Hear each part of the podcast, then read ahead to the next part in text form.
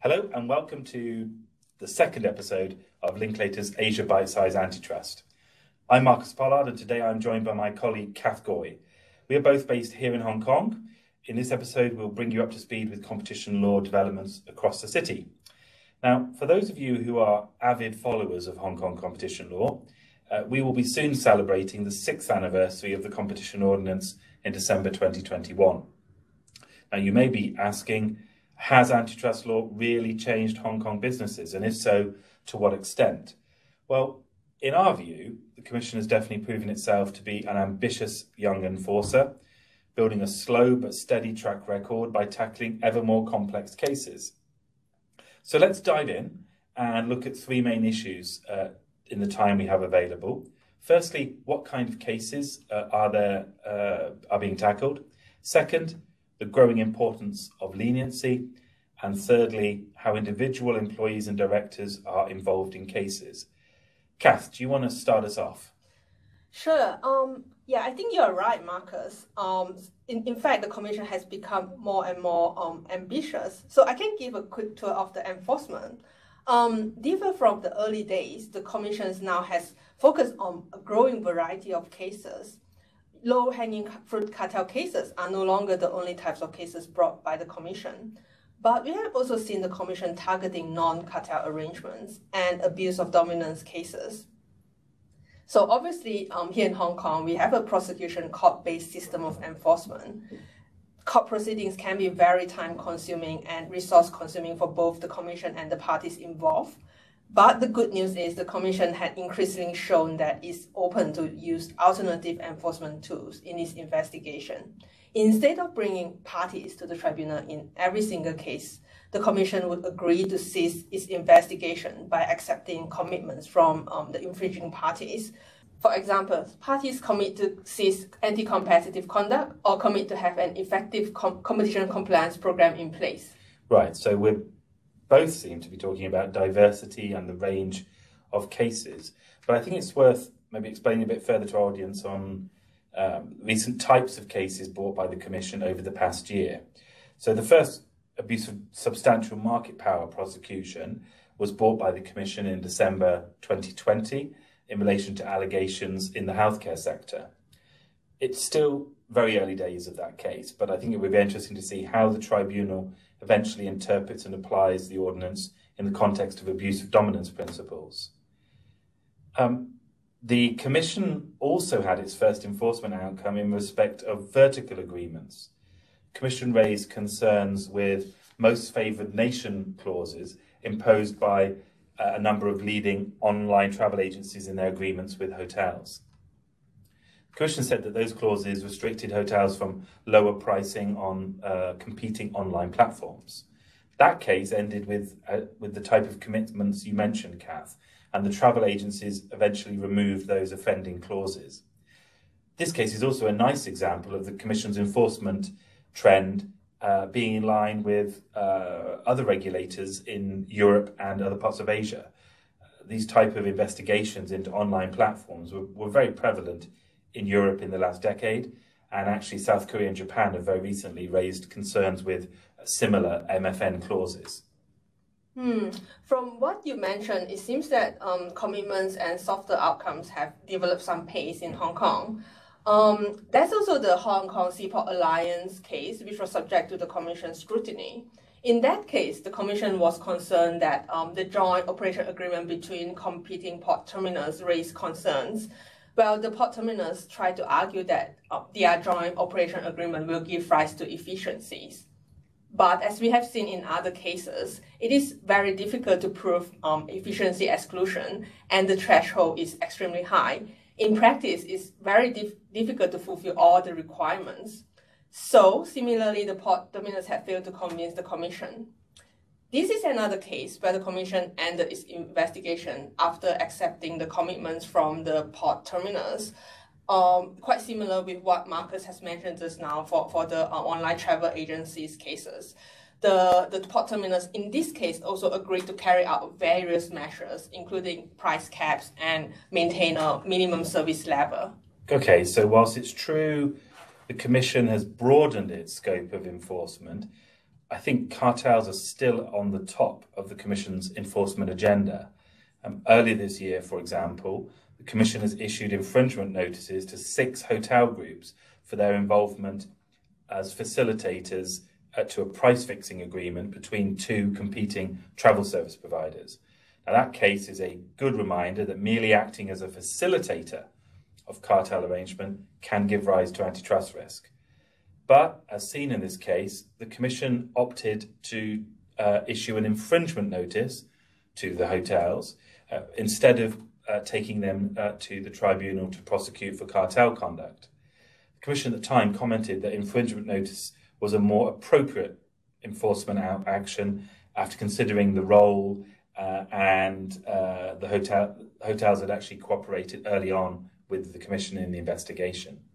Yes, it's important to stress that the Commission's investigation for the hotel case is still ongoing and it's still unknown what will be the enforcement outcomes for the travel service provider, which were allegedly fixing the price. Mm-hmm. Absolutely, and I think uh, actually a key feature of this case is that it was initiated by a leniency application, um, which is a nice segue into uh, into that topic. Um, as as some of our listeners will be aware, globally, leniency or immunity programs are very effective tools for antitrust regulators. Um, they allow them to uncover secret cartels that they wouldn't have known about otherwise. But in order to encourage people to self report, businesses need to be incentivized uh, to be able to, to, to, to report and make that leniency application. Now, so far, uh, this doesn't seem to be the case in Hong Kong, as the Commission's cartel cases almost exclusively came about as a result of public complaints. The only other leniency case in the public domain so far relates to an IT contract tendered by uh, a, an amusement park, Ocean Park. The only other infringing party in that case uh, that was taken to the tribunal eventually settled uh, with the Commission. So there was no real need to be disclosing or discussing further details on the identity of the leniency applicant, or indeed the evidence that would have been provided during the leniency process. So, given the lack of precedents uh, relating to leniency, there are, I hope you agree, Kath, there's still a lot of questions around the role of a leniency applicant in a contentious litigation case. Um, the hotels case, therefore, will actually be a, a first test case to explore some of those principles. And in our view, it's very likely that leniency applicants will be heavily involved in the court process, particularly if the Commission is going to rely on their evidence uh, to be able to prove its, prove its case. Yes, I think we should definitely watch closely on how the hotel case will develop, as it will likely give us um, some guidance on, on mm. um, Commission's leniency um, application process. So um, as we are talking about leniency policy, I think we should also flag to our audience that the Commission also has a cooperation policy in place for companies that do not um, qualify for leniency. So that would typically means that those who are not first in um, and when an investigation has already started it is still unclear from public information whether this has in fact incentivized more parties to cooperate with the Commission during the investigation stage. But we have seen a few cases where parties agreed to settlement after the Commission started its tribunal proceedings. The Commission would recommend a discount on the financial penalty in consideration of the settlement. Well, um, the tribunal would have the final say on the level of fines. Yeah, and, and on the level of fines, we now have more guidance on how the Commission would calculate its recommended fines to the tribunal based on its policy.